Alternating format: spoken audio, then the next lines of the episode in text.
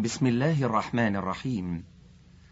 هذا هو الشريط الأول من كتاب الرسالة التدمرية من تأليف شيخ الإسلام ابن تيمية وهي من الكتب المقررة على كلية الشريعة بجامعة الإمام محمد بن سعود الإسلامية. مقدمة بسم الله الرحمن الرحيم الحمد لله نستعينه ونستغفره ونعوذ بالله من شرور أنفسنا ومن سيئات أعمالنا.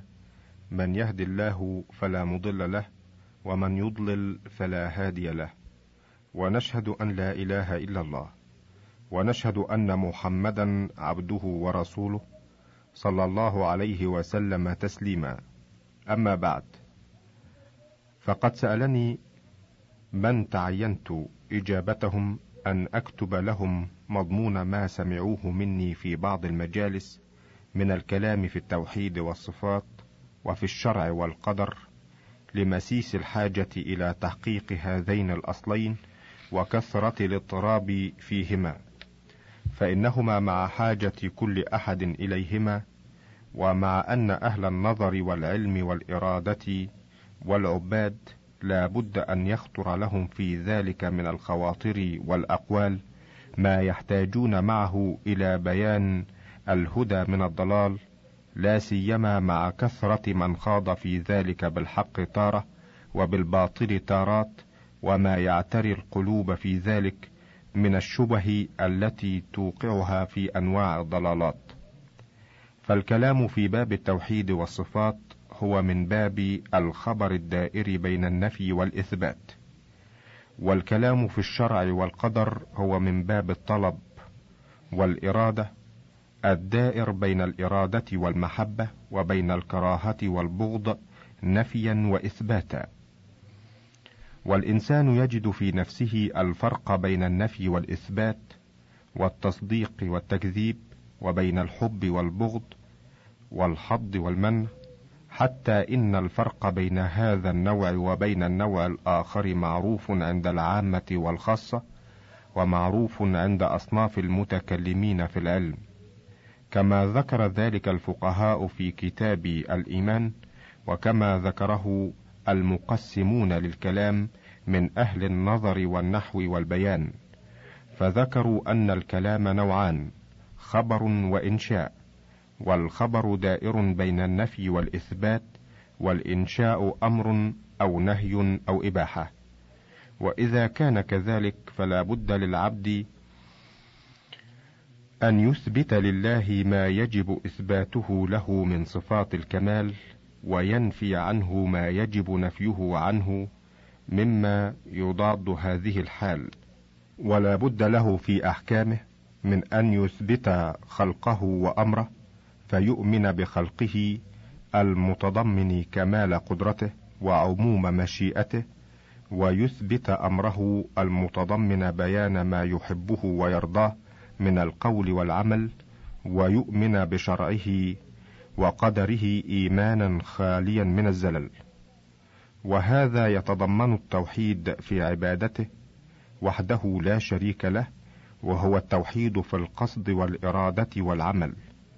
والأول يتضمن التوحيد في العلم والقول كما دل على ذلك في سورة قل هو الله أحد. ودل على الآخر في سورة قل يا أيها الكافرون وهما سورتا الإخلاص وبهما كان النبي صلى الله عليه وسلم يقرأ بعد الفاتحة في ركعتي الفجر وركعتي الطواف وغير ذلك. فأما الأول وهو التوحيد في الصفات فالأصل في هذا الباب أن يوصف الله بما وصف به نفسه وبما وصفته به رسله نفيا وإثباتا فيثبت لله ما أثبته لنفسه وينفى عنه ما نفاه عن نفسه. وقد علم أن طريقة سلف الأمة وأئمتها إثبات ما أثبته من الصفات من غير تكييف ولا تمثيل ومن غير تحريف ولا تعطيل. وكذلك ينفون عنه ما نفاه عن نفسه مع إثبات ما أثبته من الصفات من غير إلحاد لا في أسمائه ولا في آياته. فإن الله تعالى ذم الذين يلحدون في أسمائه وآياته كما قال تعالى ولله الأسماء الحسنى فادعوه بها وذروا الذين يلحدون في أسمائه سيجزون ما كانوا يعملون. وقال تعالى إن الذين يلحدون في آياتنا لا يخفون علينا أفمن يلقى في النار خير أم من يأتي آمنا يوم القيامة؟ أعملوا ما شئتم. الآية. فطريقتهم تتضمن إثبات الأسماء والصفات مع نفي مماثلة المخلوقات إثباتا بلا تشبيه وتنزيها بلا تعطيل كما قال تعالى ليس كمثله شيء وهو السميع البصير ففي قوله ليس كمثله شيء رد للتشبيه والتمثيل وقوله وهو السميع البصير رد للإلحاد والتعطيل. والله سبحانه بعث رسله بإثبات مفصل ونفي مجمل فأثبتوا لله الصفات على وجه التفصيل ونفوا عنه ما لا يصلح له من التشبيه والتمثيل. كما قال تعالى فاعبده واصطبر لعبادته هل تعلم له سميا؟ قال أهل اللغة هل تعلم له سميا؟ أي نظيرا يستحق مثل اسمه. ويقال مساميا يساميه. وهذا معنى ما يروى عن ابن عباس هل تعلم له سميا مثيلا أو شبيها؟ وقال تعالى لم يلد ولم يولد ولم يكن له كفوا أحد. وقال تعالى فلا تجعلوا لله أندادا وأنتم تعلمون. وقال تعالى ومن الناس من يتخذ من دون الله أندادا يحبونهم كحب الله والذين آمنوا أشد حبا لله. وقال تعالى وجعلوا لله شركاء الجن وخلقهم وخرقوا له بنين وبنات بغير علم سبحانه وتعالى عما يصفون. بديع السماوات والأرض انى يكون له ولد ولم تكن له صاحبة وخلق كل شيء وهو بكل شيء عليم. وقال تعالى تبارك الذي نزل الفرقان على عبده ليكون للعالمين نذيرا الذي له ملك السماوات والأرض ولم يتخذ ولدا ولم يكن له شريك في الملك. وقال تعالى فاستفتهم ألربك البنات ولهم البنون؟ أم خلقنا الملائكة إناثا وهم شاهدون؟ ألا إنهم من إفكهم ليقولون؟ ولد الله وإنهم لكاذبون؟ أصطفى البنات على البنين؟ ما لكم كيف تحكمون؟ أفلا تذكرون؟ أم لكم سلطان مبين؟ فأتوا بكتابكم إن كنتم صادقين. وجعلوا بينه وبين الجنة نسبا ولقد علمت الجنة إنهم لمحضرون. سبحان الله عما يصفون إلا عباد الله المخلصين. إلى قوله سبحان ربك رب العزة عما يصفون وسلام على المرسلين والحمد لله رب العالمين. فسبح نفسه عما يصفه المفترون المشركون وسلم على المرسلين لسلامة ما قالوه من الإفك والشرك وحمد نفسه إذ هو سبحانه المستحق للحمد بما له من الأسماء والصفات وبديع المخلوقات. وأما الإثبات المفصل فإنه ذكر من أسمائه وصفاته ما أنزله في محكم آياته كقوله الله لا إله إلا هو الحي القيوم الآية بكمالها وقوله قل هو الله أحد الله الصمد السورة وقوله وهو العليم الحكيم وهو العليم القدير وهو السميع البصير وهو العزيز الحكيم وهو الغفور الرحيم وهو الغفور الودود ذو العرش المجيد فعال لما يريد. هو الأول والآخر والظاهر والباطن وهو بكل شيء عليم. هو الذي خلق السماوات والأرض في ستة أيام ثم استوى على العرش يعلم ما يلج في الأرض وما يخرج منها وما ينزل من السماء وما يعرج فيها وهو معكم أينما كنتم والله بما تعملون بصير. وقوله ذلك بأنهم اتبعوا ما أسخط الله وكرهوا رضوانه فأحبط أعمالهم. وقوله فسوف يأتي الله بقوم يحبهم ويحبونه أذلة على المؤمنين أعزة على الكافرين. الآية. وقوله رضي الله عنهم ورضوا عنه ذلك لمن خشي ربه. وقوله ومن يقتل مؤمنا متعمدا فجزاؤه جهنم خالدا فيها وغضب الله عليه ولعنه. وقوله هل ينظرون إلا أن يأتيهم الله في ظلل من الغمام والملائكة؟ وقوله ثم استوى إلى السماء وهي دخان فقال لها وللأرض ائتيا طوعا أو كرها قالتا أتينا طائعين. وقوله وكلم الله موسى تكليما. وقوله وناديناه من جانب الطور الأيمن وقربناه نجيا. وقوله إنما أمره إذا أراد شيئا أن يقول له كن فيكون. وقوله هو الله الذي لا إله إلا هو عالم الغيب والشهادة هو الرحمن الرحيم. هو الله الذي لا إله إلا هو الملك القدوس السلام المؤمن المهيمن العزيز الجبار المتكبر. سبحان الله عما يشركون. هو الله الخالق البارئ المصور. له الأسماء الحسنى يسبح له ما في السماوات والأرض وهو العزيز الحكيم. إلى أمثال هذه الآيات والأحاديث الثابتة عن النبي صلى الله عليه وسلم في أسماء الرب تعالى وصفاته فإن في ذلك من إثبات ذاته وصفاته على وجه التفصيل وإثبات وحدانيته بنفي التمثيل ما هدى الله به عباده إلى سواء السبيل فهذه طريقة الرسل صلوات الله وسلامه عليهم أجمعين.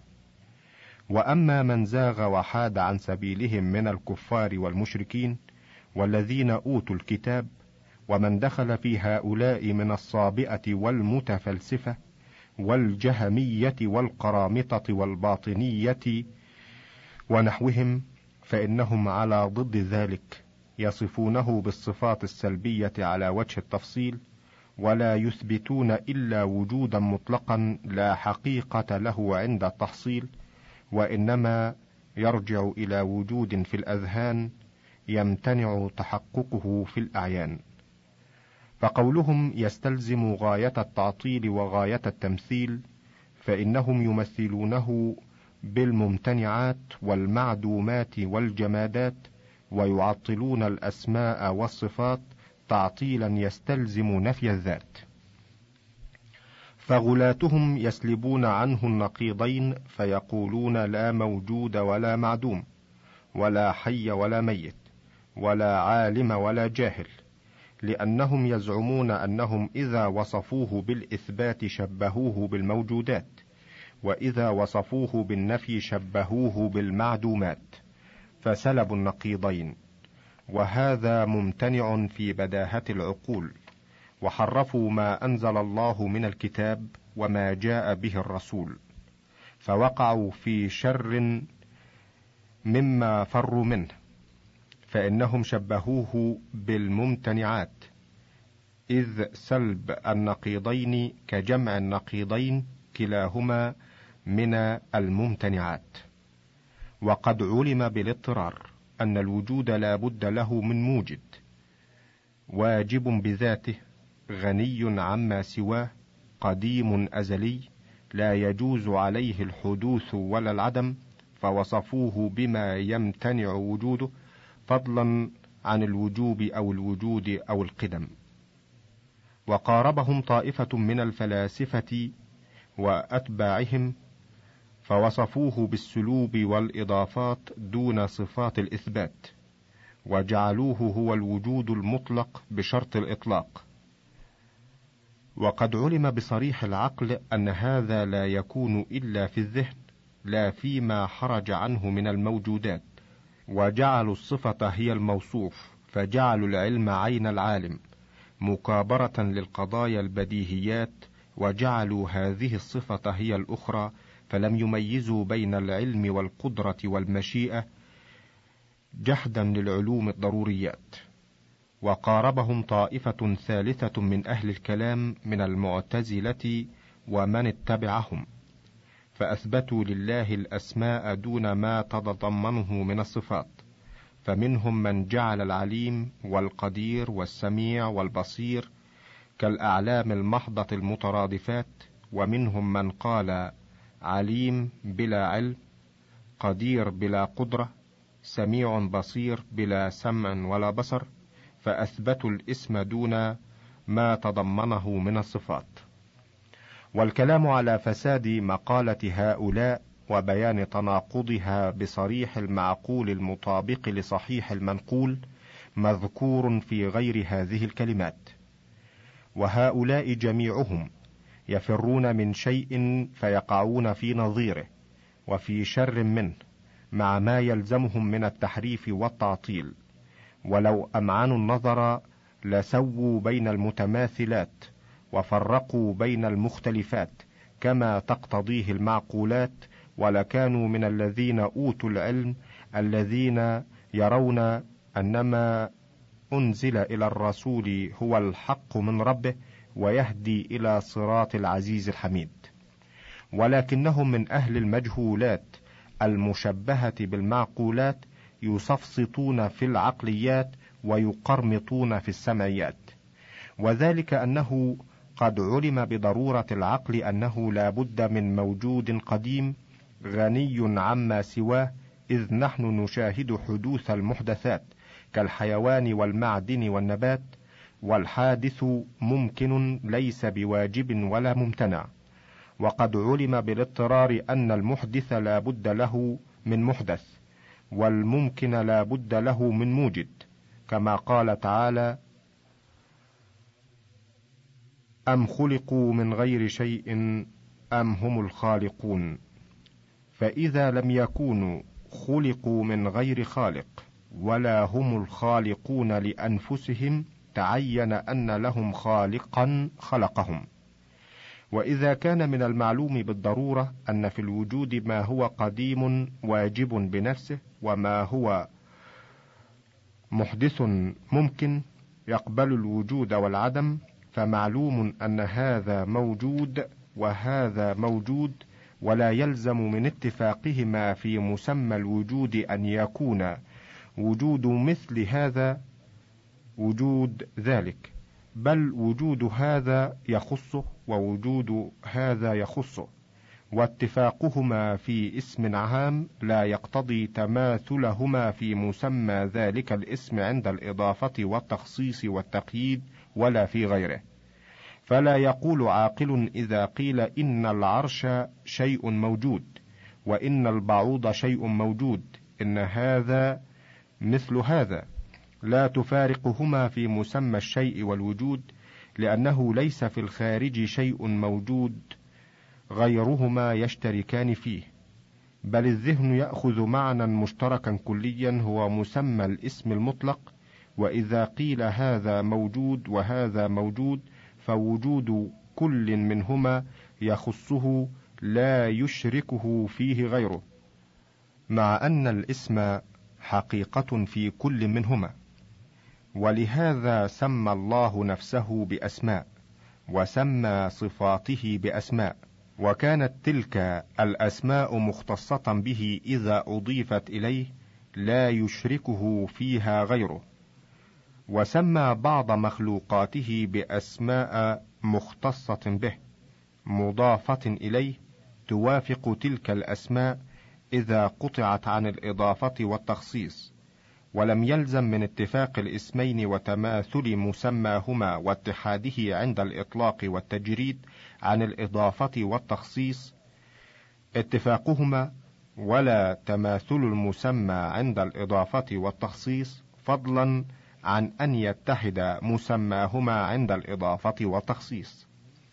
فقد سمى الله نفسه حيا. فقال الله لا إله إلا هو الحي القيوم. وسمى بعض عباده حيا. فقال يخرج الحي من الميت ويخرج الميت من الحي. وليس هذا الحي مثل هذا الحي.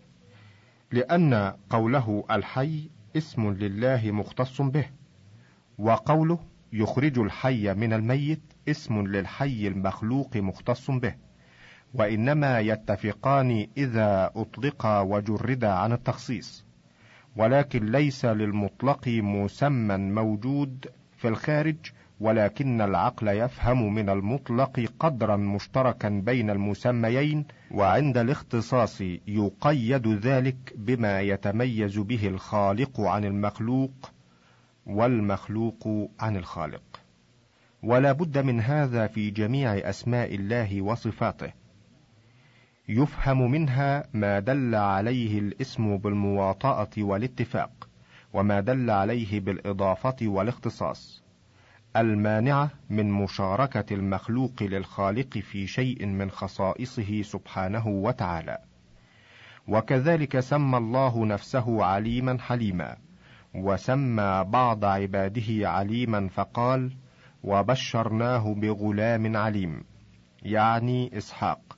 وسمى آخر حليما فقال وبشرناه بغلام حليم يعني إسماعيل. وليس العليم كالعليم ولا الحليم كالحليم. وسمى نفسه سميعا بصيرا فقال إن الله يأمركم أن تؤدوا الأمانات إلى أهلها وإذا حكمتم بين الناس أن تحكموا بالعدل إن الله نعم ما يعظكم به إن الله كان سميعا بصيرا. وسمى بعض عباده سميعا بصيرا فقال انا خلقنا الانسان من نطفه امشاج نبتليه فجعلناه سميعا بصيرا. وليس السميع كالسميع ولا البصير كالبصير. وسمى نفسه بالرؤوف الرحيم فقال ان الله بالناس لرؤوف رحيم. وسمى بعض عباده بالرؤوف الرحيم فقال لقد جاءكم رسول من أنفسكم عزيز عليه ما عنتم حريص عليكم بالمؤمنين رؤوف رحيم. وليس الرؤوف كالرؤوف ولا الرحيم كالرحيم. وسمى نفسه بالملك فقال الملك القدوس. وسمى بعض عباده بالملك فقال وكان وراءهم ملك يأخذ كل سفينة غصبا. وقال الملك ائتوني به وليس الملك كالملك. وسمى نفسه بالمؤمن المهيمن وسمى بعض عباده بالمؤمن فقال أفمن كان مؤمنا كمن كان فاسقا لا يستوون وليس المؤمن كالمؤمن. وسمى نفسه بالعزيز فقال العزيز الجبار المتكبر. وسمى بعض عباده بالعزيز فقال وقالت امرأة العزيز وليس العزيز كالعزيز. وسمى نفسه الجبار المتكبر وسمى بعض خلقه بالجبار المتكبر فقال كذلك يطبع الله على كل قلب متكبر جبار. وليس الجبار كالجبار ولا المتكبر كالمتكبر. ونظائر هذا متعددة. وكذلك سمى صفاته بأسماء وسمى صفات عباده بنظير ذلك. فقال ولا يحيطون بشيء من علمه إلا بما شاء. أنزله بعلمه. وقال إن الله هو الرزاق ذو القوة المتين.